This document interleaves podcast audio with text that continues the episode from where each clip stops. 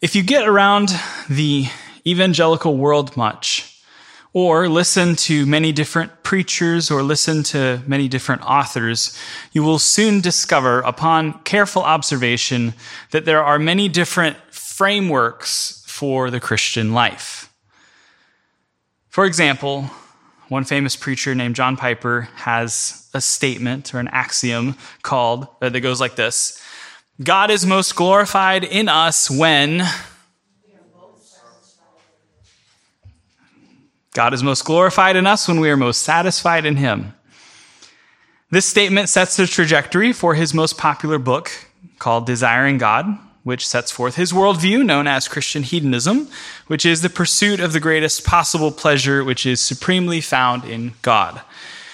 John MacArthur's foremost book, he has many, but we'll call it his foremost book, The Gospel According to Jesus, sets forward what he calls Lordship Salvation and his book titled Slave further unpacks these views as the fundamental basis of his theology. Still, other men have written their, I looked this up, it's correct, their magnum opera, which is the plural of magnum opus. So many other men have written their magnum opera on countless other themes that they believe set forward the framework of the Christian's life. This can be quite confusing if you are a new Christian and you're reading all these different books and you're like, wait, what is it? What is the framework for the Christian's life? John Piper has his view, John MacArthur has his view, and R.C. Sproul has his view, and there's hundreds of other ways of framing the Christian's life. I have alphabetized two lists according to the broad headings of theology and practice, or what you believe and what you do, or orthodoxy and orthopraxy. So here's a number of other frameworks that some people think are the dominant framework for the Christian life, starting first with theological ones in alphabetical order. Number one, covenant theology. Secondly, Christian apologetics which could have own, its own multiple subcategories. Number three, creation science. Next, dispensationalism. Next, deeper life sanctification. You can't have that without responding with the alternative of law gospel. And then after the L section, we jump into the P's, postmillennialism. Everything is about postmillennialism. Well, the other crowd says, well, actually, it's about premillennialism. Then there are some people who are revivalists. And after the revivalists, you need to hear from those who hold to Reformed theology. And then jumping back into the revival movement, you have folks whose dominant theme is the Holy Spirit. And then those who are a little more calculated prefer the healthy church as their framework. The more sophisticated prefer the sovereignty of God as their framework. And those introductory cage stage Calvinists prefer the five points of Calvinism as the dominant theme of their Christian life. And no sermon is worth preaching unless the five points of the sermon are the five points of Calvinism. And last for my theological list in honor of Sinclair Ferguson is union with Christ. So, which is it? What is the theme of the Christian life? Well, we also have not only what you believe, but the second option could be what you practice. So, some people think that the Christian's worldview needs, needs to be framed around conspiracies. Remember, we're starting at the beginning of the alphabet, so we're in the C section. Notice I didn't say conspiracy theories, I'm just saying conspiracies. Secondly, cultural transformation. We got to renew this culture, or at least get rid of abortion. Next, emotionally healthy spirituality. Raise your hand if you've been to a church that's all about emotionally healthy spirituality. None of you?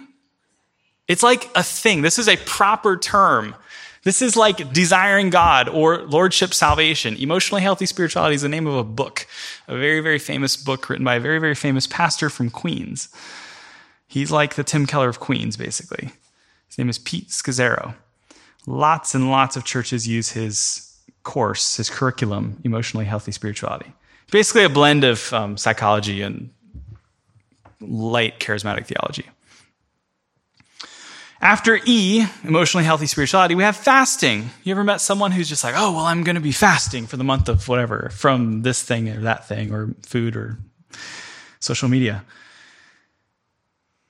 Then there are people who are passionately committed to home church, and everything goes back to, well, the churches these days are too big. And if you had a home church, like my home church, that has six people in it, then we would really be doing Christianity the right way. After the home church people, there's the homeschooling people. There is no other way to educate your children. If your kids are in a public school, even if your public school is in Greenville, South Carolina, and all the teachers are Christians, or it's a public school in Moscow, Idaho, and all the teachers are members of a CREC church, you still need to get them out of the public school. And after the homeschoolers, tied with this whole thing is the people who are all about head coverings, and every single argument lands back on head coverings. And after the H section, we'll jump up to the P section. Hopefully, I'm still in alphabetical order. I haven't triple checked these. But we have then the paranormal. I had a great conversation with John Benzinger this week about, or yesterday, about paranormal things. And I told him about my lovely trip to Ohio, where we went to the most haunted site that the, the expert on the podcast had ever been to. Well, we, we I, I went. Um, and yeah, some weird stuff happened, but you'll have to check my Twitter to see the video to, to hear my experience. And then John said, Oh, well, you should see what was going on in my office on Sunday night at 10 p.m. I got it on video from my ring camera. And I was like, Well, tell me, tell me more right now. After the paranormal, we'll leave you hanging on that. So if you, if you want to know, you'll just have to ask me later, I guess. Because um, he sent me the video and it's, it's, um, if you're into this sort of thing, you'll find it interesting. Um, after paranormal, we have patriarchy. Everything's about patriarchy. There's definitely no way that could be abused or misused or overdone. Like, don't let your wives read theology or anything else.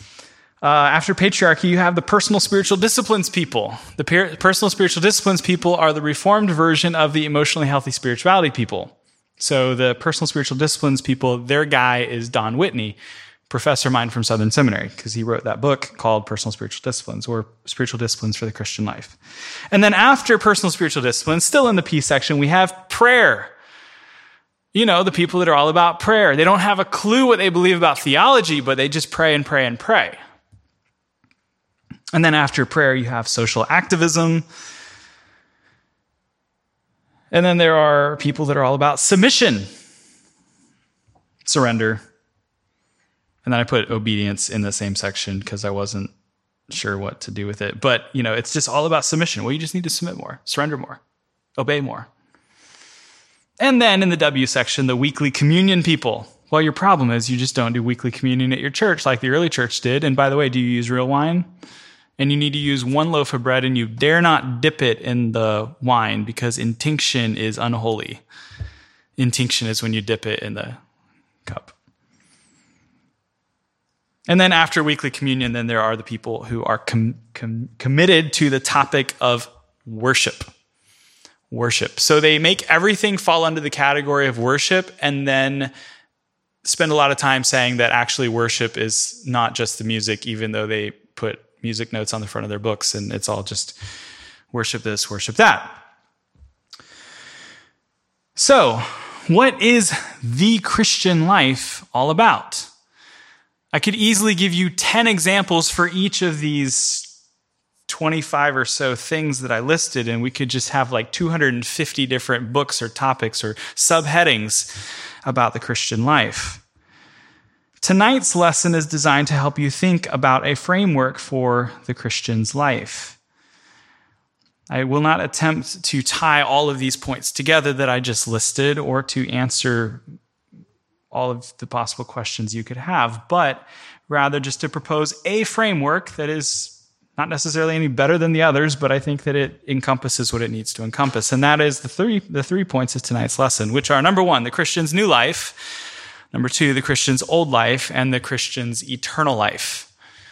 So if we're talking about the Christian's life, we'll go from the beginning of their spiritual life until the beginning of their time in the presence of Christ. So, number one, the Christian's new life. The Christian's new life. The Christian's new life begun. So we have a slide for this. There we go. Uh, number one, election. We're not going to attempt to go as in depth in these things. The point of tonight's lesson is to tie together much of the content from the last seven weeks in something of an overview fashion for new believers. So, the Christian's new life. When a person becomes a Christian, why did they become a Christian? Well, in a ultimate sense, they became a Christian because God chose them for salvation before the world began. The Christian's new life was planned before time began. God chose us in Him before the foundation of the world. He predestined us in love for the adoption as sons. He elected us. He chose us. He predestined us. Those words all mean the same thing. And He did that. He chose us before we were. If you're like me, you were born in the 1990s. God chose me before the 1990s. He chose me before time itself. And if you're a Christian, He chose you before time itself. The Bible uses the word foreknew or foreknown, which is really that He foreloved us. He foreloved you. He loved you before you existed. He knew you. When he thought of Trenton Hargraves, he thought of this person right here. Like he, he knew his fingerprints. He knew what color his hair was going to be. He had set all of those things his strengths, his weaknesses, where he would be born. He foreknew him, he knew him beforehand, and he loved him before he was born. And because he foreloved him, he foreknew him, he foreloved him, on that basis, he chose him. Not because of good in him, but because of his choice. That's the message from Deuteronomy 7. Why did God choose you, Israel? He chose you because he chose you. Not because you're good, not because you're big, not because you're better, not because you have more people or more money or more strength or less sin. No, He chose you because He chose you. And if that's not satisfying to you, I would invite you to read Romans chapter 9 and to hear Paul's response, which is, Who are you to answer back to God? This is simply what God has done. So, we need to move very quickly because I think I have 11 pages of notes. And I have a list of 35 items at some point in the notes, so we're going to have to go through that very quickly as well. So, number one, election. Number two, salvation. Salvation from sin, death, and hell. When we are saved, we are saved from the wrath of God by God through his son, Jesus Christ, through Jesus' sinless life, substitutionary death, and victorious resurrection. So when he chooses us, he's choosing us for salvation, and salvation is what I just read, that paragraph. Beyond salvation, the way you actually experience salvation is through a thing called point three, conversion. Conversion. A person is converted when they become a Christian. Not just from a pagan religion to the truth of the gospel, but when they are converted from death unto life, even while growing up in a Christian home. These children need to be converted. My son Andrew needs to be converted, even though you might think he is a sweet little angel. And he might be a sweet little angel depending on the hour of the day. He still, nevertheless, needs to be converted. Point four, the new birth, being born again. The expression, quote, born again Christian close quote, is perhaps not as popular as it once was, but it is nevertheless as necessary as ever. It is a biblical term. You can look in John 3 for that. Every man or woman who is born needs to experience the new birth. They need to be born a second time, which should raise certain questions, which are the questions that are addressed in John 3. How can a man be born when he is old? I've already been born once. And then Jesus responds, well, this is impossible in your own strength. So in other words, you can't. So you need to come to the end of yourself and then cry out to God to make this happen. The reason you need to be born again is because you're born in sin. Every human is a sinner because they have inherited Adam's sin. So they need to be born of God with a new father. They need a new life. They need heaven's life. They need the heavenly life or eternal life in them. They need the life of God in their heart. They need to be begotten of God. Begotten is a kind of a, an older term, but it's used in the Bible to refer to, to uh, refer to these things. Point five, regeneration. Regeneration is the theological term for being born again, for the new birth, to be regenerated to have so you've got something being generated like generating your document when you try to change it from a pdf to a word document. Well to be regenerated is to be given new life. Point six justification.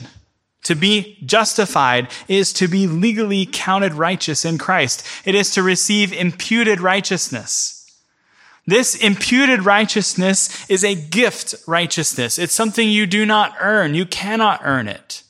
Rather, you receive it as a gift. This gift righteousness is credited to your spiritual account, your invisible heavenly account with the record books in heaven. There is a credit transfer that takes place where the righteousness of Christ is credited to your account as part of what we call the great exchange. And in the great exchange, the sinner's sin is taken from their account and placed onto Jesus' account, and his perfections are taken from his account and put onto your account. And so you are counted righteous in Christ. Think of it like a banking situation. If there were two Trenton Hargraves, one is very rich and the other is very poor. And the banker gets them mixed up and says, Oh, I'll take your $10 million deposit and I'll put them, I'll click right here and put it on Trenton's account. And then Trenton goes to the bank to withdraw $5 to buy something for $5. I'm trying to think, there's nothing you can buy for $5 in Biden's America.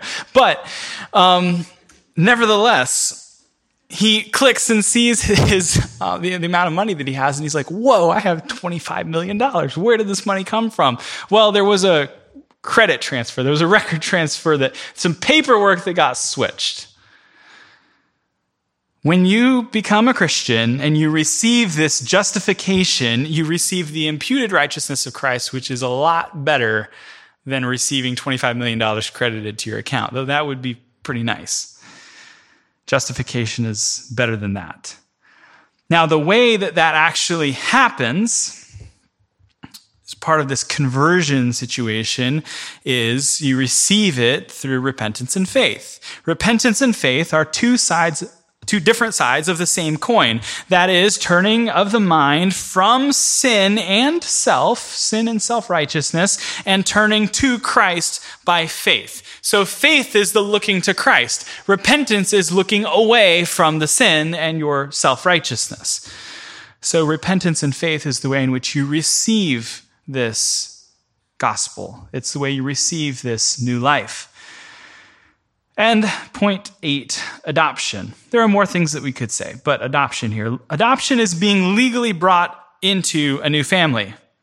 Legally bringing someone into a new family is adoption. So this person who's adopted receives a new family, a new name, a new identity. They also receive an inheritance. They receive the wealth or the resources or the assets or the debt of the family adopting them. Now, in this case, God has no debt. He just has riches.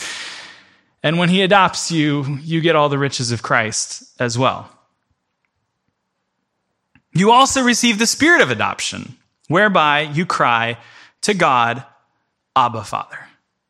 So, what that means is now you have a relationship to God as your father, and suppose that you maybe don't have the best relationship with your earthly father. Well, you're not to project that bad relationship onto your relation to, to your image of God, but rather to take a step back and recognize as one adopted into the family of God, I have received his spirit and that spirit of adoption, which cries out, put put your American experience on pause for a second and rewind a couple thousand years to ancient Israel and think of the term Abba. Now, the term Abba is still used today. I was in Israel this spring, and on the airplane, I saw a little kid who was about the same age and size as my son, and he looked up at his father and he said, Abba, Abba. And it was like heart melting. It was so touching to see that. It's this term, dada, daddy. It's what you would teach the smallest of baby to call you as their daddy, to call you Abba. It's a, a term of trust, of reliance, of, of intimacy, of love, of relationship. And so when you are adopted into the family of God, you, you become God's child in two ways. Number one is through new birth, and number two is through adoption. So you have in this new birth, you have his, his uh, DNA, his genetics, his life in you, but then you legally also have it through this legal adoption. So hopefully that, that, that should encourage you that you are secure in Christ. You're secure in this relationship. So that's number one, new life begun. Number two, new life proclaimed. New life proclaimed. The way you proclaim this new life, that you are a Christian, the Christian's profession of faith, or where they go public as a Christian, both biblically and historically traditionally, is through baptism. Baptism has been the rite or ritual that proclaims this person is a Christian. Their sins have been washed away. They have been united with Christ. They are an heir of the kingdom of God. They are part of the body of Christ. Traditionally, that has been through baptism. Not merely, take some shots at the Presbyterians right now, not merely, we wish that this person may at some point in the future become a Christian. But rather, in baptism, they're not just saying, oh, this is a promise that this person will become a Christian, but traditionally, baptism has been something that says, no, this person is a Christian. And so, in that, the Baptists and the Roman Catholics and, and, Anglicans have the same message being communicated, which is this person is saved. So, it was actually a new version of infant baptism that uh, Presbyterians developed by saying, well, this person isn't saved, but we hope they'll become saved, but they're part of the covenant, but they're not regenerate. Like that was, that's the new kid on the block that's only existed for a couple hundred years. All the rest of church history, baptism has said, this person's a Christian. Now we know that the little bit of water, whether, it's, whether it's a little or a lot, that that doesn't actually save the person but rather it proclaims the reality that already exists. Therefore, we practice believers' baptism. Baptism does not actually wash away sins, but it symbolizes the washing away of sins. But it's been biblically, theologically, and historically so closely, uh, closely associated with the washing away of sins that that's the reason why it says things in the Bible like baptism, which corresponds to this, now saves you. It symbolizes the washing away of sins that has truly taken place by the Holy Spirit in conversion. Therefore, this ritual of baptism should follow after salvation, but it should not follow so far, delaying for decades until the person approaches death. Then getting baptized on their deathbed as a last minute fire insurance policy. That's not the right way either. Rather, a person who is saved should get baptized, to go public with their being on Team Jesus. New life proclaimed. In the, I don't know the exact decade, but let's just say 1850s, um, a guy named Charles Finney was uh, a revivalist. You remember my list earlier about revival being one of them. Charles Finney popularized this. He's the founder of revivalism and he spent a lot of time in upstate New York in the Finger Lakes area and really just all across upstate New York.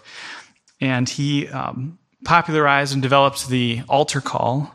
So an altar call, they they would call, uh, they would have like a communion table down front, and they would call that the altar. And um, kind of looks like an altar in the sense of like, if you've ever seen a spot where they do sacrifices. And so at the end of the service, he would tell the person, Hey, if you, if you want to become a Christian, come down to the altar and pray this prayer. This prayer being the sinner's prayer, which he also kind of popularized.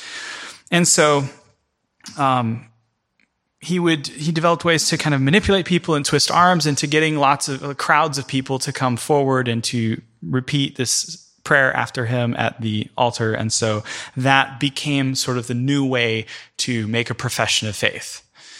But up until that point that was not the way people professed their faith. They professed their faith in baptism. So if they had come to believe in Jesus but not yet been baptized the understanding was, well, they haven't yet professed faith. But now, in a post Charles Finney era, you would you had such a thing as an unbaptized Christian. Whereas before that, for the 1800 years prior to that, there was no such thing as an unbaptized Christian. If you weren't baptized, you're not a Christian. If you weren't baptized, you hadn't proclaimed you were a Christian. Let's keep moving. So after new life proclaimed, we have new life sustained. In the Christian life, when a person is saved and then baptized, they now become a target of a very real being, a very real entity, which we call the devil. The devil or Satan. Once you come out of the closet as a Christian, you come out and I say, Hey, I'm on team Jesus. Now you get a target on your back. And that target on your back can at times be kind of big. And so the Christian life has begun, which means now a spiritual war has begun as well. Because you have switched teams, you went from darkness to light. You went from being a, a child of the devil to being a child of God. To, you went from being an, a friend of Satan to being an enemy of Satan and an enemy of God to being a friend of God. Now, you're on his hit list. Now you're on the most wanted list for Satan. So, in order to be prepared for that, you need to get equipped. You need to put on God's armor. Or as Ephesians 5 says, I think 5 or 6, it says, put on the whole armor of God in order to then be equipped for the battle that has begun. You can get equipped or don't get equipped, but the battle has begun. And if you're not equipped, it's going to be bad. It's going to be br- brutal. Which then leads naturally into point two suffering. Your new life needs to be sustained, and it needs to be sustained in the face of incredible warfare, and your faith needs to be, your life needs to be sustained through the suffering that is sure to follow. The Bible says all that desire to live a godly life will suffer persecution. Persecution is just one form of suffering. There's physical persecution, there's spiritual persecution, then there's also physical health problems, there's emotional problems, there's financial problems, there's all sorts of problems that you will experience. And in order to be sustained through that suffering, you need help.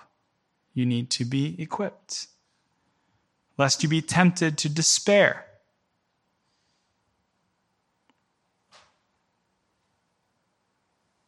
Now, God does not leave us alone in our warfare or in our suffering, but He gives us the Holy Spirit.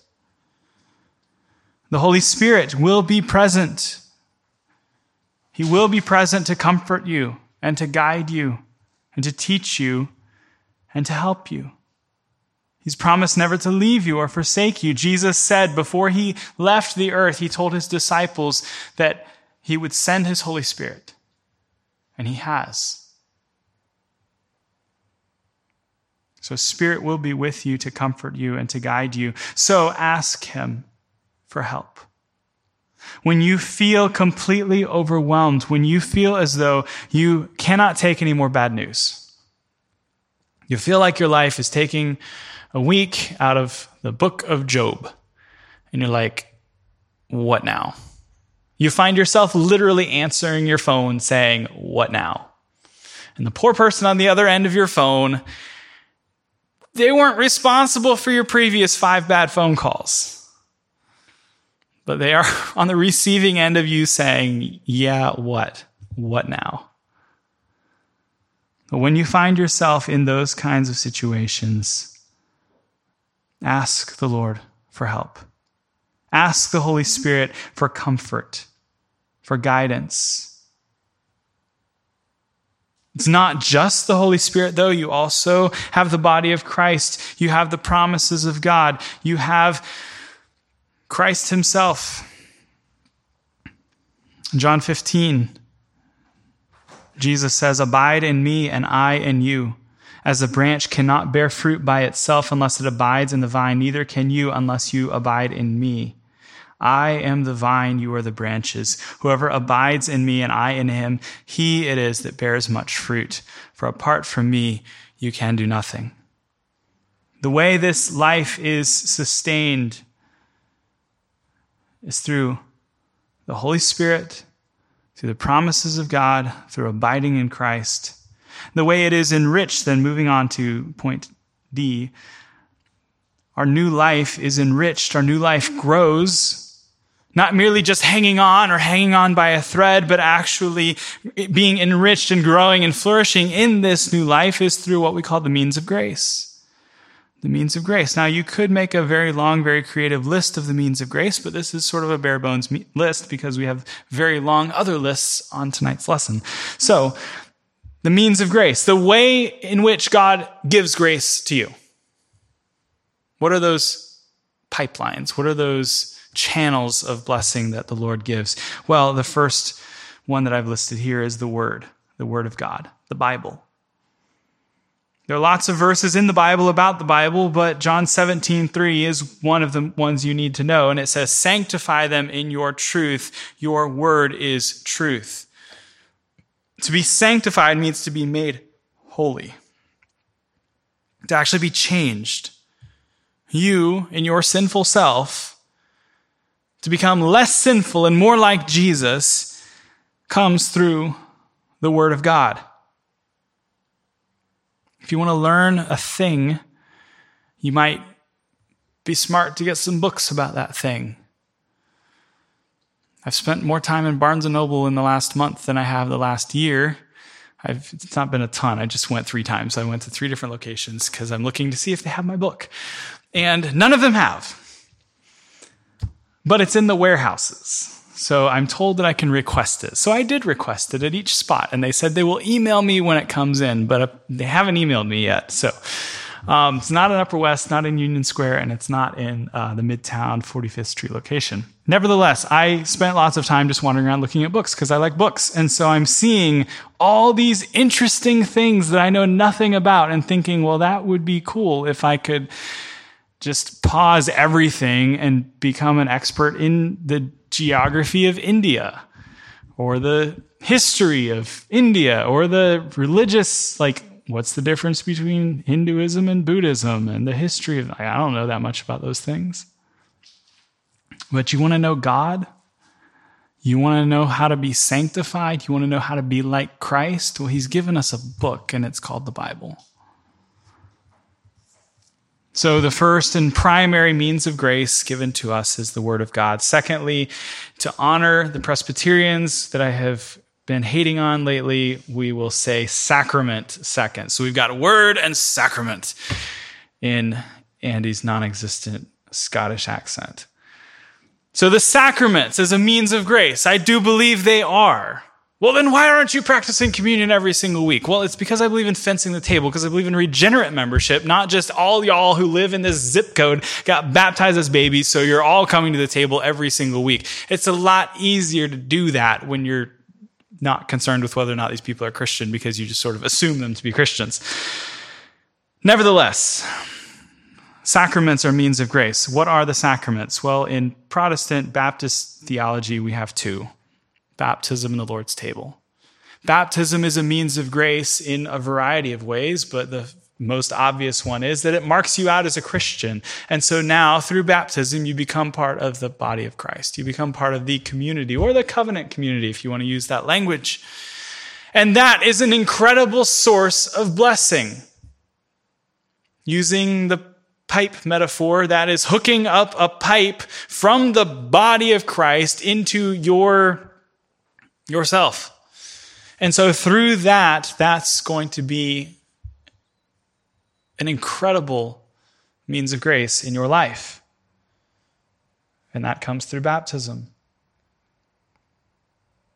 Through the Lord's table, well, there's a variety of views on this, and we're not going to spend 40 minutes talking about different views on the Lord's table, but either through the memorial view or the spiritual presence view, either one, this is very much a means of grace. And when you tie either the memorial view, where we remember Christ, or the spiritual presence view, where you say Christ is with us while we are partaking of this, either one of those, when attached to meaningful membership and close communion, there is actual tangible effect in this that could be measured. Like you could chart it out if you wanted to when you tie all these things together.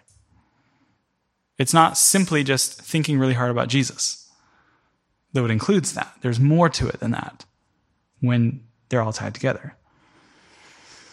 The next one prayer. Prayer. Prayer feels as though it is you asking God to do things for you. But it's actually not so much God moving as it is you moving. It is your heart in your grappling with God, in your wrestling with God. If you're praying biblically and you're taking your still sinful heart and then pressing through it like one of those um, hydraulic press videos on Facebook, you're pressing through your sinful heart the promises of God, the Word of God, and what's actually happening is you're being changed. Using a boat and a dock metaphor, you being the boat and God being the dock and the rope being prayer in between, you're tugging, but actually that rope is getting tightened up and you're being drawn near. Prayer. Fifth, fellowship. We referenced this a few moments ago with the local church metaphor, but fellowship. Fellowship is, is the relationships within the body of Christ and through just ordinary interactions, through regular conversations over lengthy periods of time. We're talking hours. We're not talking, oh, well, we're going to have a five minute fellowship. That's why we don't do the little 30 second handshaking time in the middle of our service. Hey, turn and greet one another. It's time for some fellowship. No, I hate that. We don't do that here. That's the reason why I planted my own church, so I wouldn't have to do that. I'm joking, but I'm not joking. Whenever I visit a church and they do that, I'm just like, all right, how, how long is this going to be? So you got a little countdown clock on the screen, and then you're trying to figure out how to budget your time because you're, I don't want to go walking down the aisle to go find someone else to meet. I just want to greet these people right around me. And if I have 90 seconds, then I need to spend a certain number of seconds per person Otherwise, if I spend all my time talking to one person and then the other person here, they turn at the 85 second mark and they want to shake my hand and we, and you just feel incredibly awkward about this, or at least I do. I don't know if, based on how you're wired, if you, if that even fazes you, but I don't like that because it's also not fellowship. But fellowship happens uh, on a fishing boat. Fellowship happens at a ball game. It happens in a living room. It happens while eating chips and salsa. It happens while going hiking. It happens while standing in front of Planned Parenthood. It happens all over the place. Fellowship is one of the most powerful ways in these ordinary conversations where one believer is talking to another believer and, and you're just sharing something that has been on your mind lately, or something that God has taught you. It's one of the most powerful ways to actually apply the Word of God in our lives when you're speaking with someone else and you're like, oh, wait, so that's what that means. It's not so scripted. It's not scripted at all. People who are very type A are very uncomfortable with that in my previous church, there was uh, one girl who I don't know what the issue was, but she definitely had some kind of issues. She did not want to be in a small group where we sat around in a circle and shared our burdens and prayer requests to pray for each other. At the end of the first one, she's like, What is this, like group therapy? I said, I don't know. I've never been in group therapy, but maybe that's like upsetting to you that you could actually share your burdens with each other without having to pay $100 an hour.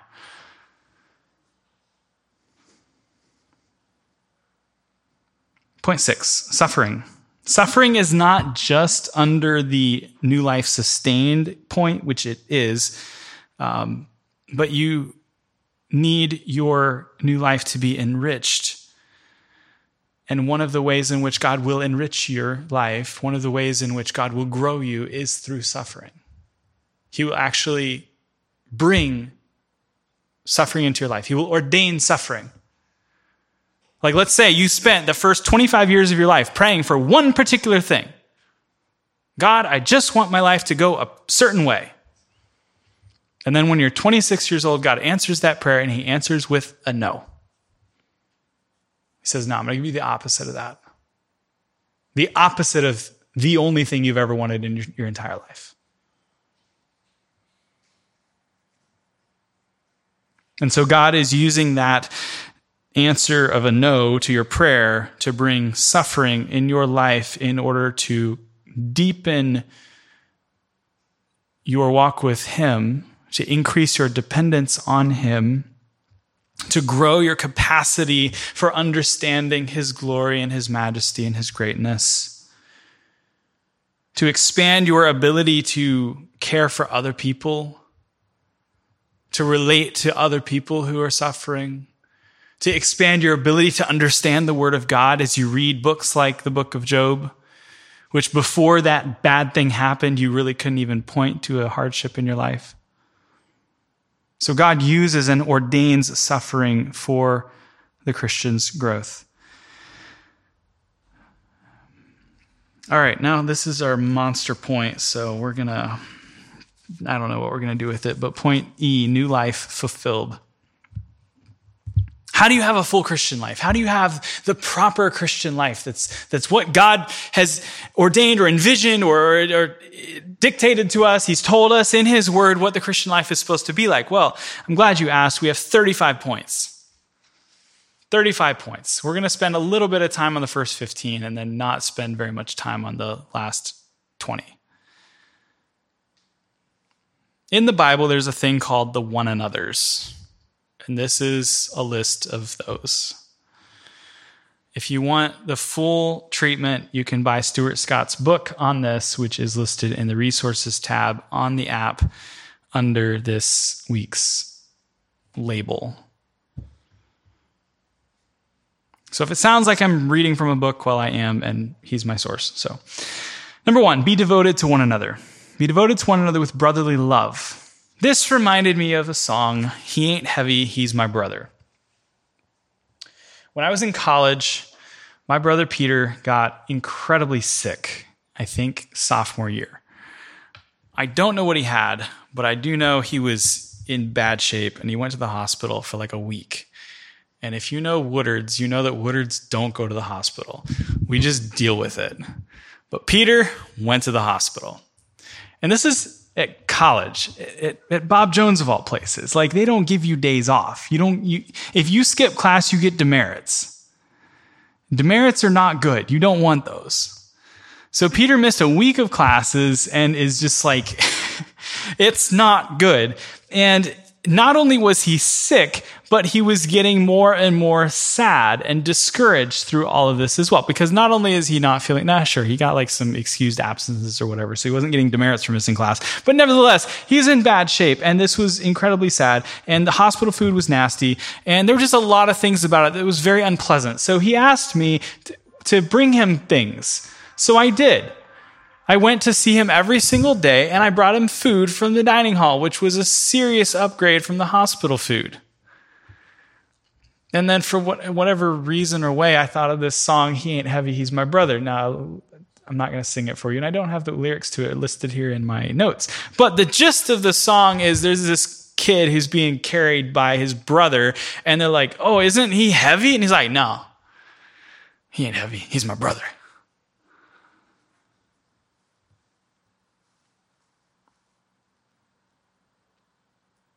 in some perverse negativity, one person has accused me of being willing to do anything for certain people. Andy, you do anything for them. Like, well, I can do anything for a lot of people. The Bible tells us to be devoted to one another with brotherly love. My brother would do anything for me. I mean, he did. He moved to New York to help us plant New Covenant Church, which eventually led to PBC. He personally bankrolled my expenses, our expenses for our first year. You wouldn't be sitting here right now if not for Peter Woodard. He has a tr- tremendous devotion to me. I have a tremendous devotion to him. That's supposed to be normal for the Christian life, to be devoted to one another.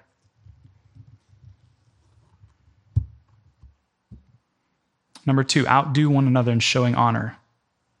What this means is to give special weight or value to someone. Stuart Scott's illustration about this is being quick to listen when others are speaking. The easiest way that anyone can show honor to anyone else is by listening when they're talking. And the easiest way to show dishonor to someone is by ignoring them when they're talking. Or a more polite way to put it listen when they're speaking instead of just waiting for an opportunity to turn the conversation back to yourself.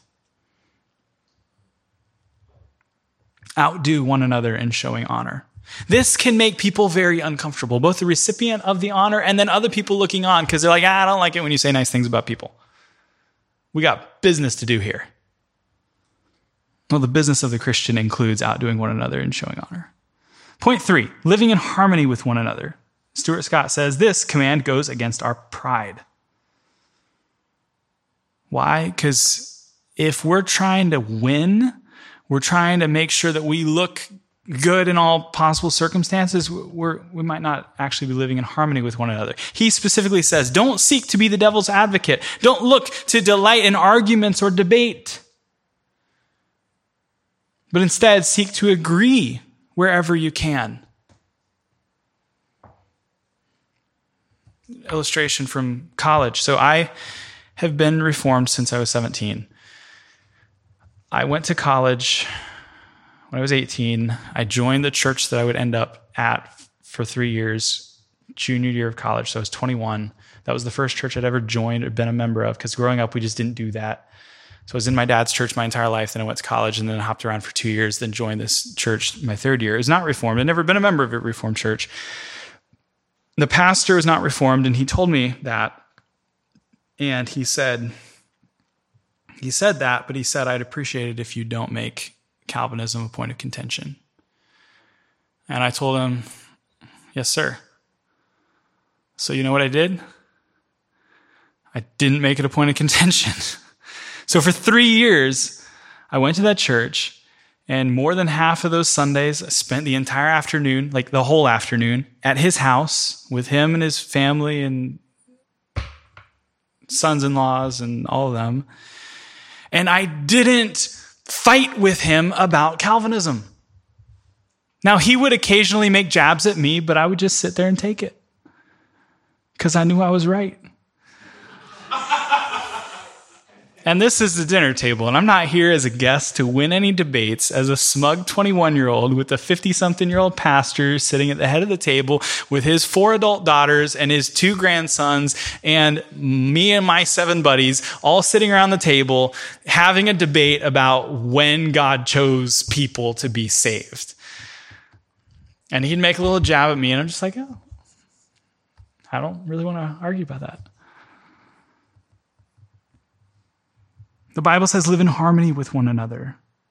And so when the pastor says, hey, we're, we're actually not going to argue about this, your job is not to argue with him about arguing. Your, your job is to say, yes, sir. Will not, I'll not bring this up as a point of contention. And I'm not saying that because I'm the pastor. I'm saying that because the Bible says it right here.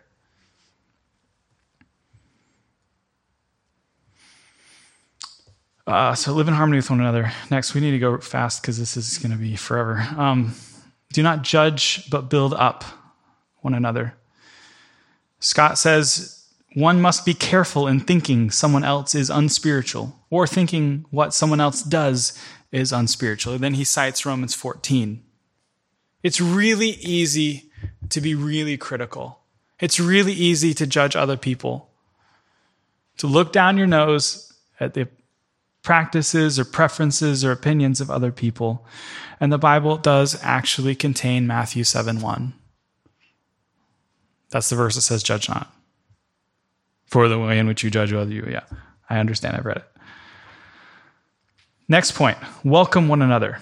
The Jew Gentile distinction was an early source of conflict in the church, but divisions around culture or financial status or personality type or appearance or age or food are, are ways that are constant ways where we are tempted to not welcome one another. Point six, instruct one another. A basic responsibility for the follower of Christ is to help others become followers of Christ. This involves teaching and instruction. From one who is more mature in their faith to invest in the lives of those who are less mature in their faith. For one who is more knowledgeable to teach one who is less knowledgeable so that they will be able to do the same thing then, to teach others. The seventh point that Scott lists is do not sue one another. Ironic, I, I, I, appreciate the guy. This is my first book I've ever read of his. I read 50 or 60 pages of it today. But Stuart Scott is, is a, seems to be a wise counselor. Counseling is a landmine laden topic where people will just take a truth and then like bash you with it. But he actually spent a lot of time on this section about not suing one another and being like, well, you know, you actually do need to, you need to stand against criminal conduct. And that might actually involve getting the authorities involved. So instead, he, he actually didn't have any meaningful illustrations in this, in this section, so I made up my own. Now, let's say a storm comes and blows a tree branch. Pretend like you're not in New York, okay? So we have like trees and yards and tree branches and dogs and dog houses. So a storm comes, blows a tree branch, which falls down on your side of the fence. Your neighbor's tree falls on your side of the fence, which lands on your doghouse and it kills your prized pure breed French bulldog. I looked up the most expensive dog breeds, and French bulldogs are in the top 20. So, your dog, your prized purebred French bulldog, is killed, and you are very angry about this. That tree has been rotting for years. You knew it was going to fall. They need to pay. Now, it just so happens that your next door neighbor is also your small group leader.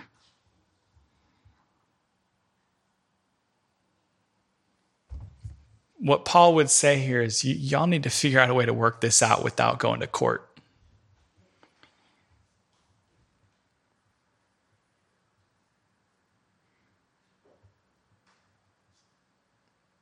Next, care for one another.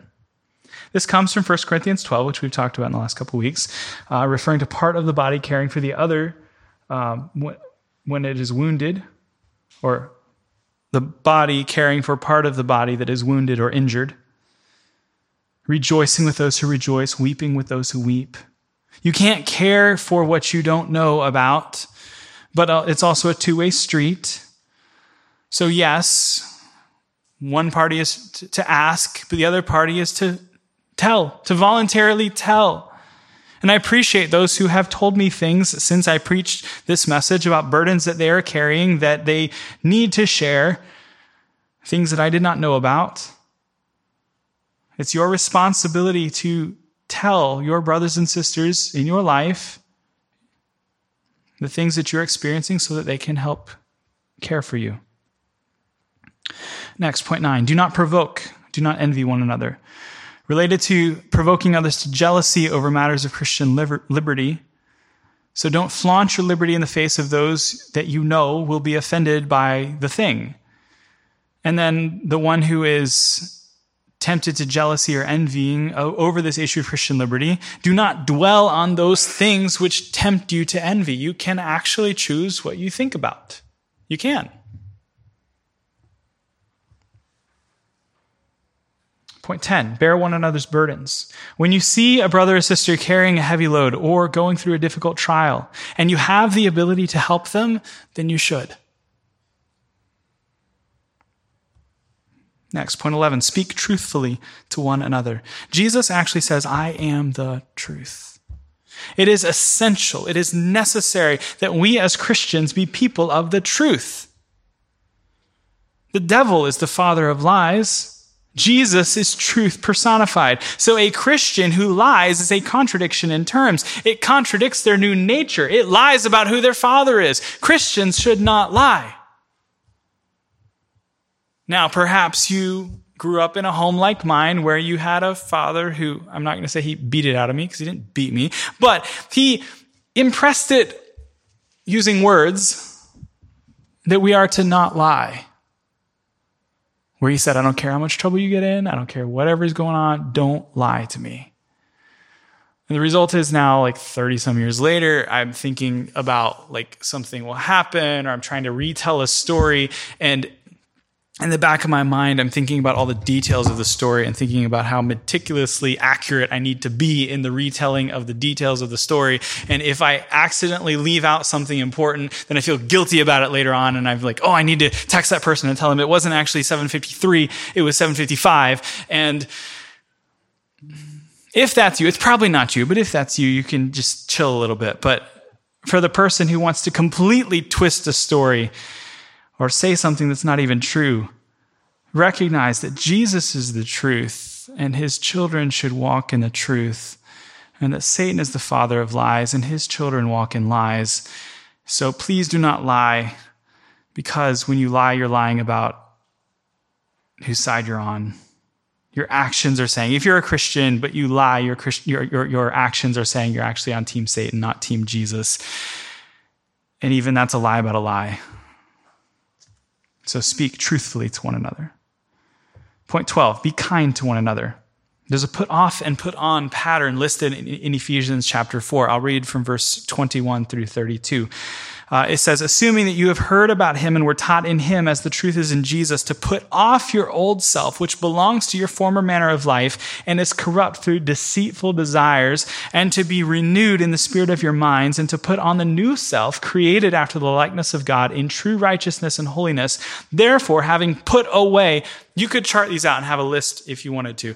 Put off and put on. So you put away falsehood let each one of you speak the truth with his neighbor, for we are members one of another. Be angry and do not sin. Do not let the sun go down on your anger. Give no opportunity for the devil. Let the thief no longer steal, so put off stealing. Rather, let him labor, doing honest work with his own hands, so that he may have something to share with anyone in need.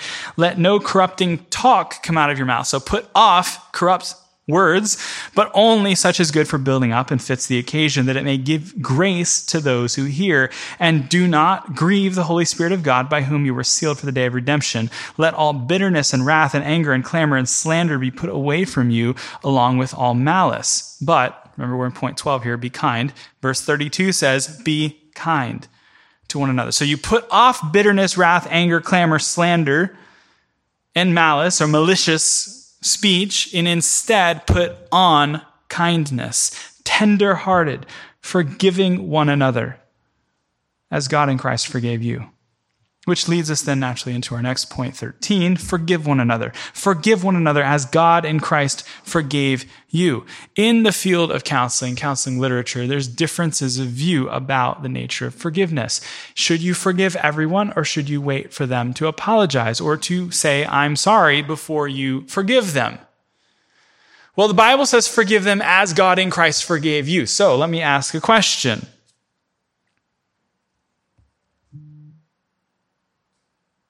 I'm not sure if my question fits right now, so let me go back to my notes and then bring it.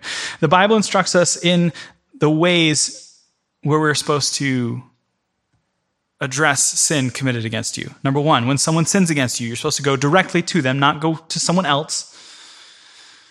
So go directly to them and talk to them about what happened. If they confess their sin and repent, then you forgive them and it's over. If they don't, also keep in mind you could be wrong but if they don't, then number two, bring another Christian along and try to talk to them again. This process is described in Matthew 18 and Luke 17. Now, what if they don't repent? Do you still have to forgive them? Do you have to forgive people who don't apologize? Do you have to forgive people who don't repent or don't say, I'm sorry? Well, the Bible says, forgive as God in Christ forgave you. So let me ask you, do people who Do people get forgiven who don't repent?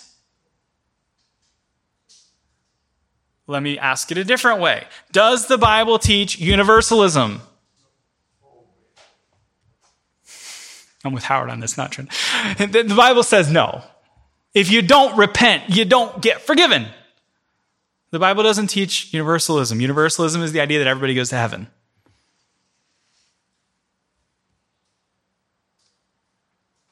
So, what this means is we don't forgive without there being repentance because God doesn't forgive without there being repentance.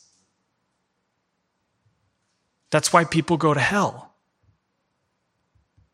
Because the wrath of God abides on them because their sins are still on them. So, for our little selves, when someone sins against us and they don't apologize and they're saying, Look, I didn't do anything, or I'm not wrong, or what I did wasn't wrong, or whatever, and you're like, Well, it actually was, and here's a video of you doing the thing, and here's the Bible which says that when you did that thing, not just the interpretation of it, but the actual event, and this is clearly wrong, but they don't repent you so that you are not consumed with bitterness should cultivate a heart posture of willingness to forgive, of desire that they would repent. So that if someone comes to you and says, Well, you know, do you forgive that one who wronged you? you say, Well, I'm willing to forgive them. But for there to be forgiveness, they need to come to me and say, I was wrong.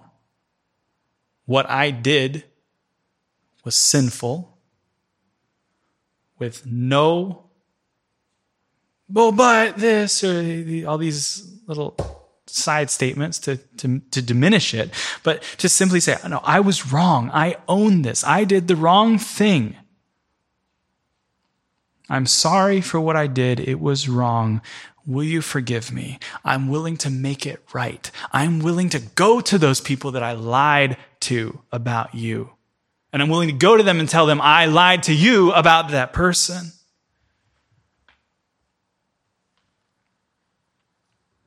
So when that takes place, yes, of course there's forgiveness. How could you not forgive someone who's willing to, to repent? Because that's what repentance means. To repent is to say, look, I don't care what the results are. I don't care what the consequences are. I'll come clean. I'll say, yeah, I did that thing. It was wrong. I'm sorry.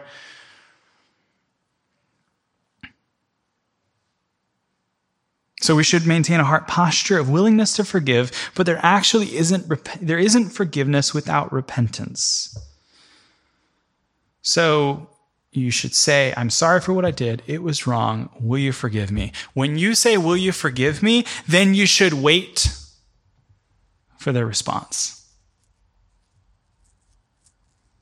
Now, in our normal Christian life, there's a lot more offenses that are not quite so black and white. And the person that you're apologizing to probably did something against you as well but you probably did something against them. And so you can go to them, and there's actually incredible power in apologizing, but not apologizing, in saying, I'm sorry, I was wrong. Apologizing is too clinical and sterile and void of actual sorrow. But going to the person and saying, I'm sorry, I was wrong. Will you forgive me? You, in doing that, are wielding a, an immense amount of power. Because now you're putting the ball in their court and you're just waiting to hear what they say. They don't have to forgive you, but as far as what you've done, you've done everything you can. And it's no longer a burden on your mind. This is very different from saying I apologize, which has a clinical sterility to it. Saying I apologize removes personal guilt from the equation. It's sort of like saying I'm sorry that you were inconvenienced, which is very different from saying I'm sorry for what I did. Now, sure, there will be times where you're like, I'm not sorry and it's not my fault, but this person wants me to be sorry for something that I didn't do, and I need to put some kind of little clinical sterilized thing on it. So I'm going to say, I apologize your dog got hit by a tree branch. No, you probably should actually be sorry about that. But even if it's not your fault. Give them some real sorrow. So forgive one another. Yes, there's a category for forbearance and for, for, for um, love covering a multitude of sins. Yes, of course. And you can look at a thing or look at a person. You, you know that person, you love them, you care for them, and they did something that, like, yeah, that was kind of rude or they shouldn't have done that. But you know they didn't mean it. So you just put it in your mind as they didn't mean it, and I'm going to let it go. That's a little different than what I've just spent the last number of minutes talking about of a, of a genuine, significant offense. Um, moving forward, point 14 be in submission to one another. This is not, according to Stuart Scott, and I agree, this is not the concept of mutual submission, which he says is neither taught in the Bible nor is realistic. But this is not a fantasy world without a hierarchy. Oh, we all just submit to each other. No, there are proper roles and responsibilities. This expression to submit to one another is an umbrella category, an umbrella expression, which includes the scripture's instructions, such as wives submit to husbands, children submit to parents, submit to the leaders in the church, submit to the government. It's not teaching the idea that your four year old should have as much say in your family as you have as the parent. Oh, we're all just supposed to submit to each other. So I'm here to submit to my children to hear what they want or think. Your kid doesn't know anything unless you're teaching them. They're supposed to submit to you. Not saying you as the parent are never wrong, but this stuff is is turned completely upside down in today's world. Point 15. Bear with one another. This means putting up with one another's idiosyncrasies and their weaknesses. Not talking about overt, bad, serious sins, but the unique quirks and odd things that we all have. If you're new or kind of new to our church, let me just say that if you stick around for long enough, you will find things about everyone in this room that you have to bear with that you have to put up with. Perhaps it's a roommate or someone in your small group. We all have things that we do that annoy other people. Some time ago, someone pointed out that I have a used to have a particular facial expression that involves when I would say "uh huh," and I would kind of like nod my head in a weird way, and the it was demonstrated to me, and I was horrified. And I've tried to stop doing it. I don't know that I've done it since then, but um, I would be so annoyed if I had to look at me doing that. And a whole bunch of y'all have had to look at me doing that. Or perhaps you have a weird thing that you say as like a, a, word or a filler word in your sentences. When you find yourself in an awkward conversation, you don't know what to say. So you say that thing, and then the other people in your small group have noticed that you have that funny saying or that expression, and they just kind of like chuckle to themselves because of your weirdness. We all have these, and the Bible calls us to bear with one another. Now, again, Stuart Scott, in a wonderful way, says in, this, in his book that as much as we are able, we should seek to correct our own obnoxious characteristics that cause other people to not want to be around us. Because the thing is, we have these characteristics. Uh, there was once a young man in our church who clearly did not believe in using deodorant, and it was it was bad. Like like like a cloud of stench around this person. And Alex Waddell bought this person a stick of deodorant and handed it to them. like and made a made a statement about it. And then he told me about it. We need to be correcting our own things that we do that make life around us very difficult to tolerate. So we should be open to the possibility that we might not be perfect. Moving on, point 16, teach and admonish one another. 17, increase and abound in love for one another. Next, comfort one another. Next, encourage and build up one another. Be at peace with one another. Seek good for one another. Pray for one another. Stir up one another to love and good works. Do not speak against one another. Do not grumble against one another. Confess your sins to one another. Be hospitable to one another. Serve one another. Be humble toward one another. Greet one another, have fellowship with one another, do not deprive one another, wait for one another, consider one another, and do not lie to one another, which is a lot like speak the truth to one another. Now we are through with point number one, which is one third of tonight's message, and it is 908. So we will go quickly. The Christian's new life now, the Christian's old life. So you become a Christian, you have the new life. Well, what happened to your old life? Well, you need to put your old life to death. We call this mortifying sin. How do you kill sin? Well, it starts, obviously starts with salvation, all the things we already talked about. But this actual action of putting to death our sin starts with your mind. Romans 6:11 says, "So you must consider yourself dead to sin and alive to God in Christ Jesus. Let not sin therefore reign in your mortal body to make you obey its passions. Do not present your members to sin as instruments for unrighteousness, but present yourselves to God as those who have been brought from the from death to life and your members to God as instruments for righteousness." So, what this means is that victory over sin comes after salvation has taken root through a change in mindset. This mindset must be continually renewed according to the Word of God. Not according to some random person's opinions or some wives' tales from like your great grandmother who doesn't actually read the Bible, but she's got her like Joyce Meyer book. No, victory over sin comes through changing of your mind according to the Word of God. So, first off, you must no longer consider yourself a slave to sin. This is the most basic, most obvious problem that Christians have with AA. Hi, my name is Andy and I'm an alcoholic. Well, if you're a Christian, that's not your identity. That sin, that vice, which used to control you no longer is your defining identity. So the passage Howard just referenced from what 1 Corinthians 6, 11, 12, 13, it says, All these things you used to be, and such were some of you, but you've been washed, justified, sanctified in the name of our Lord Jesus Christ.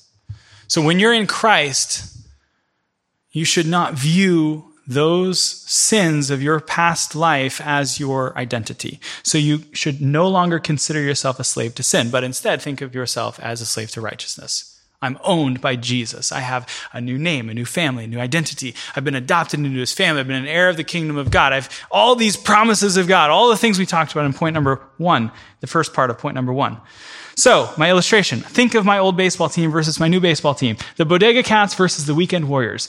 On the Bowcats, we viewed ourselves as warrior, uh, as losers, not warriors, losers. Why did we view ourselves as losers? Can someone answer this? Because we were losers. Our record at the end of the season was something like 2 and 25.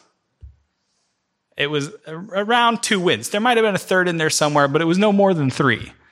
And it was around 25 losses with a couple rainouts mixed in. So what, what, what would happen on any given day when we're going to the ballpark? We're thinking, well, let's just not lose by too many runs. We know we're going to lose, but let's like not lose by 20. It was bad. It was like 25 to nothing. Like that happens sometimes. So we, maybe let's only lose by 10 because we knew we're going to lose. Why? because we're the worst team in the league. Now, um, my new team, the Warriors, we view ourselves as winners. This is not through some like rah rah speech that I gave. No, we just went out and we won. And we won game after game after game after game after game. We lost on Easter. And then we won and won and won and won. So we ended up going 25 and 2. 25 wins, two losses. What starts to happen as you're in the middle of that? Well, you start expecting to win. And beyond that, you start expecting to win by 10 runs or more. You start expecting, well, we're just going to strike everybody out. Why? Because Frandy's pitching, and that's what he does. He strikes everybody out. Out of 15 outs, he got 12 of them through strikeouts. Two of them were automatic outs when that spot in the lineup with no batter in it came up, so those were out, out. And then the third out was a caught stealing that our catcher did, Jose with the Angelo's restaurant. So what happens, you start to have this confidence now, in the baseball situation, it's a confidence in yourself and your, your skills, your ability. In the Christian life, it is a confidence in what Christ has done. Objectively, he did on the cross, and then subjectively, he's done this in your life. He's, he's saved you, he's changing you, he's renewing you. In the Christian life, we must not view ourselves as slaves of sin, but rather we should view ourselves as dead to sin and alive to Christ. This is much more than positive thinking, and it's quite different from manifesting. Nevertheless, a change in our mindset is essential. We must change our way of thinking about ourselves. Oh, well, I'm just an addict. I just, I can't, I can't like shake this thing. Well, you have the Holy Spirit's help. You have his indwelling presence. You have the Bible, which reveals God's mind. You have the local church. You have the body of Christ. You have uh, the songs, the panoply of God. You have the full armament of God's resources at your disposal. So, number one, put to death. Number two, raised to life, resurrection life. Our old life is crucified in Christ, and our new life is, is begun in Christ's resurrection. His resurrection life is in us. The fact that Jesus came out of the grave means that we, who are in Him, have that life in us. We haven't even begun to grapple with what that actually means, especially in terms of, of reckoning that to ourselves where you, you consider your old man, your old self dead to sin and your new self alive in Christ. I just spent a little bit of time talking about considering yourself no longer a loser, but now you're a winner and you're going to win and all this stuff. But, but what if we really spent some time on what it means that the resurrection of Christ, his life is in us? We're going to sing a song on Sunday called uh, the Jenny and Tyler song. Um, See the Conqueror. The last verse of that song has this line in it that perplexes me every single time, and I've sung it since 20, like 18, 2017. It says, Thou hast raised our human nature. And I'm like, what does that mean? Every single time I sing, I'm like, what does that mean? But it goes on to answer what it means in the next line. Thou hast raised our human nature to the something at God's right hand. There we see in heavenly, there we sit in heavenly places, something, something in glory stand. What's that from? I think it's from Colossians, where it says, We are seated with Christ in the heavenly places. How can that be? It's speaking in this present tense. This is something that's happening. We are seated in the heavenly places with Christ at the right hand of God's throne because we are in him. Now you might think you're, you're here, you're in Rock Church. Well, you're actually in Christ.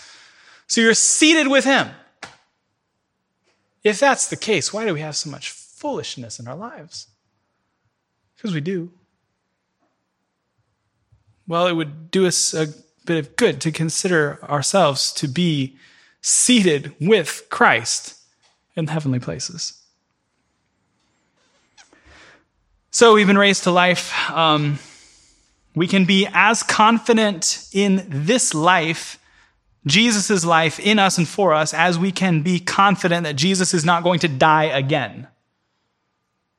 Right? Jesus isn't going to die again. He died. He rose. He's with the Father. He's not going to like have a heart attack. He's not going to die suddenly. He's not going to get too many vaccines and just drop. No, he's alive. He's good. He's safe. He's not going anywhere. And as safe and secure as Jesus is at the right hand of the Father, so safe and secure are you in Christ with his life in you. Because he's not going to die. He's not going to like get stabbed by the Romans. He's in heaven. So that should do something for us. That should embolden us. It should give us confidence in, in, in him, not arrogance in ourselves. Moving on, this mortification and resurrection process, this death and resurrection, this considering ourselves dead to sin and alive to Christ, this is a process that is a repeated cycle throughout the entire Christian life. So let's say, suppose, bear with me for a second. Let's say that you've heard something tonight that you recognize as true, but you either haven't heard it before, haven't heard it in a while, or you haven't heard it quite like that. So what's happening is God has ordained or told us that our growth in Christ's likeness is a, is, is a cyclical pattern, it's a cycle of death and resurrection. of our mindset, considering ourselves dead to sin and considering ourselves alive to Christ. And when we trip and fall, we slip into old patterns, well, we need to go back to considering ourselves dead to sin and alive to Christ. And this cycle goes on and on and on and on and on. This is also why we preach the gospel every Sunday, because as Luther says, it's because I forget it every Sunday. My people forget every Sunday. So we have to continuously go through this. Some would even call it law gospel preaching. So, mortification, resurrection. Uh, we never outgrow this, but God actually moves us along the journey of our spiritual life in this way. More and more death to our old self, and more and more resurrection life of Christ in us. That is point two. Point three the Christian's eternal life.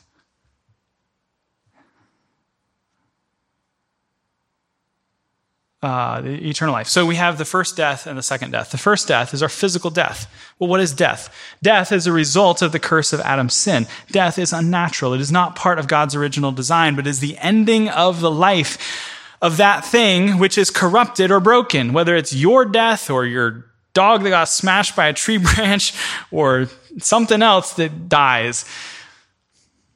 It's the ending of the life. This is why death is so sad. It's why it hurts those who are left behind, because this is not part of God's original plan, the design which, with which He has made things. So in our hearts, we feel that this isn't the way things are supposed to be. There's something wrong with this scenario as we're standing watching something tragic. The longing of our hearts is that goodness would dwell forever, not a desire for sorrow and shame for 70 years and then we die. That, that part of us, that image of God within us, desires goodness and mercy to follow us all the days of our life, not desiring a miserable 70 years then dying. But because of our sin, that corruption that sin is this corruption that cannot dwell in heaven forever. This is the reason why we die, because we have sin and corruption within us. And so that has to be dealt with, it has to be put away. Why do people die? Well, people die because of sin, because of Adam's sin in Genesis 3. All have sinned, so death passed upon all men. The wages of sin is death. Now, what happens when we die? Well, there's two types of people in this world those who are in Adam and those who are in Christ, those who are still in their sin and those who are forgiven of their sin. So, for the Christian, when the Christian dies, death is gain. Death is actually better than what they're currently experiencing in this life. When a Christian dies, what happens when they die is they are then ushered into the presence of Christ.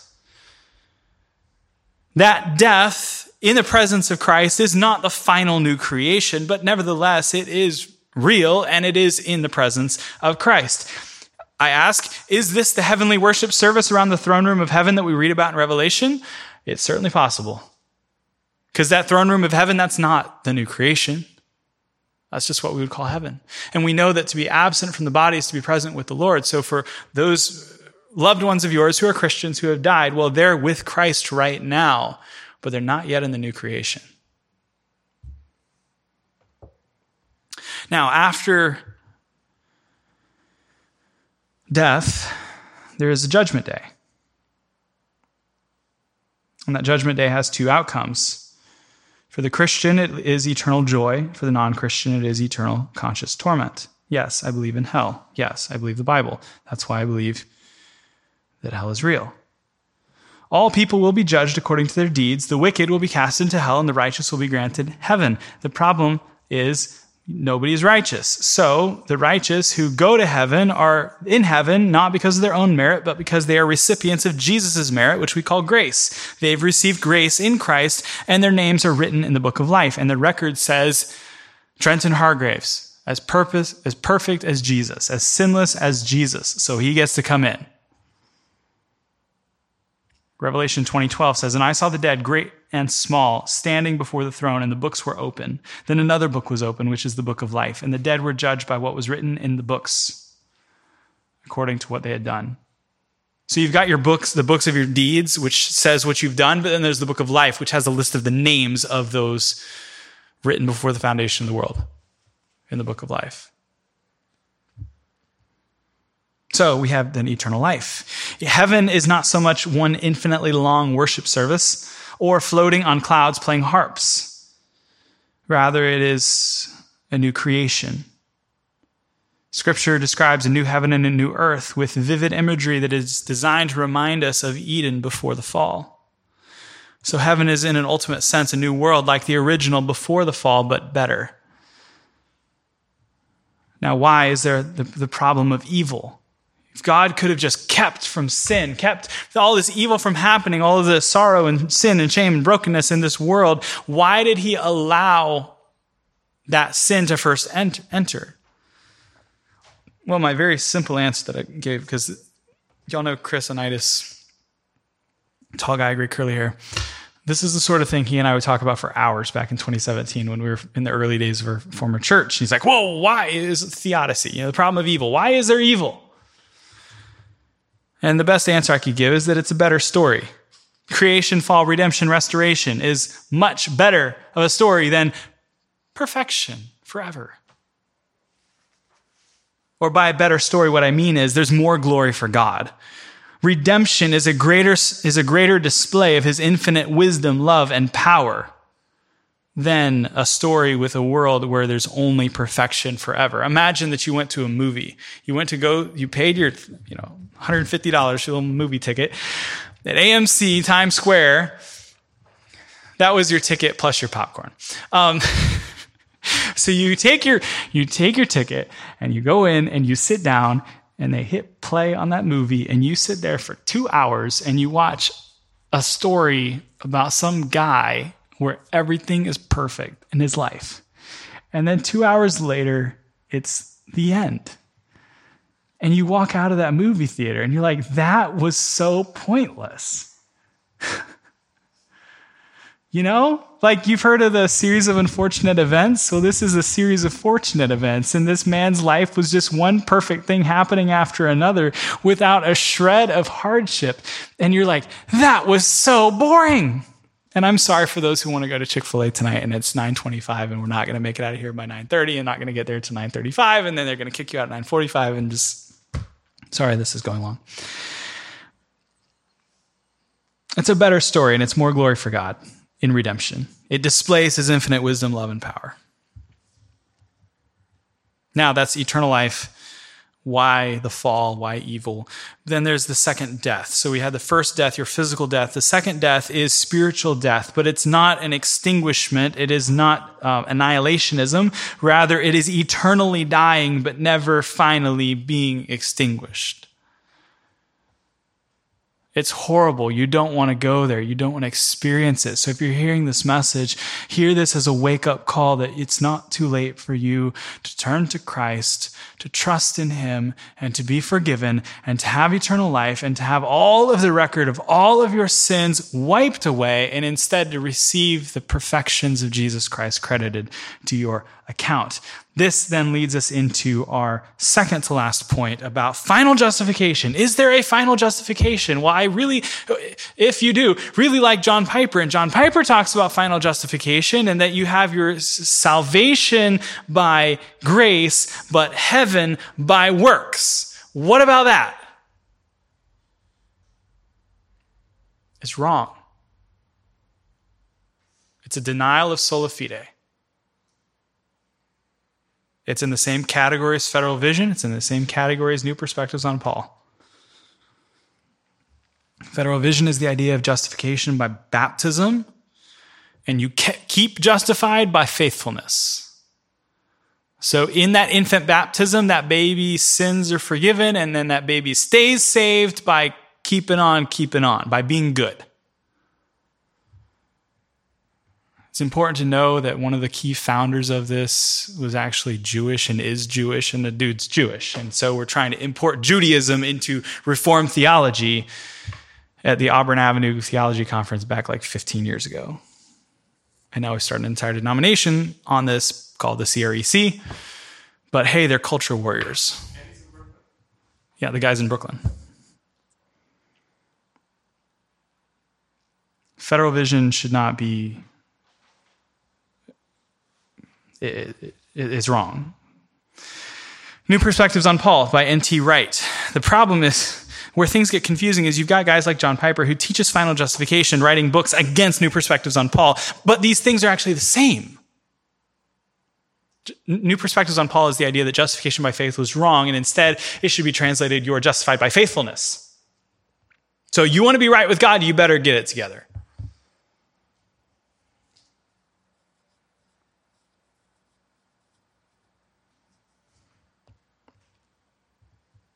Moving on. We'll just drop that and move on.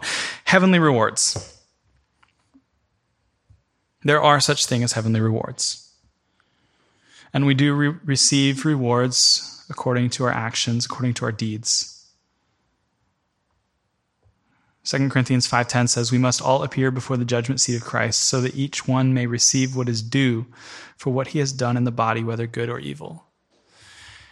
If you are new to real Protestant theology, you're like, yeah, I've been studying the five solas. I've been studying sola fide, and now I've got an R. Scott Clark T-shirt, and I'm I'm really into the Heidelberg Catechism, and we're just gonna we're gonna be as Protestant as Protestant can be. This might make you uncomfortable. That that you have salvation by grace and rewards based on your works. The thing though is the Bible just very plainly teaches that you get rewarded according to what you do. Now, if you're uncomfortable with that, let me just push back and say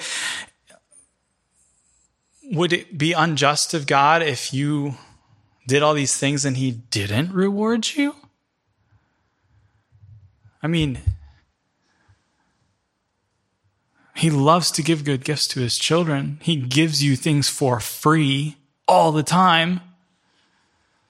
So let's say that he has ordained that you're going to go through a tremendous hardship in this life and you you do. And you persevere. And your life is uh, was it Abraham who said, "Few and miserable were my days" or something. Um, you're just like, man, my life was really bad, but I grew in the faith. The Lord used me. He used my life, but every single day was miserable. And then here you arrive in heaven, and God's like, "Yeah, attaboy, come on in." Versus, He looks at you and says, "Well done, good and faithful servant." Oh, by the way, I have some rewards for you. And he just begins opening up trunk after trunk and case after case of rewards and crowns.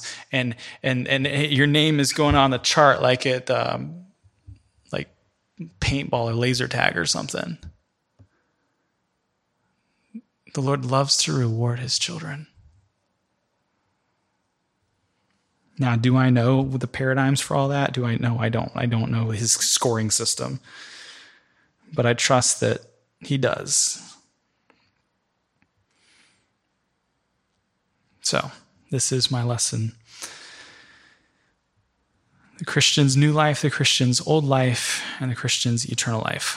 Let's pray, and then we'll be done. Father, I pray that you would take these things and apply them to your people and help them, encourage them, strengthen them.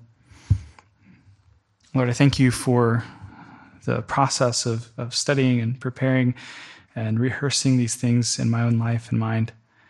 I pray that you would use them to build up your people, and I pray this in Jesus' name. Amen.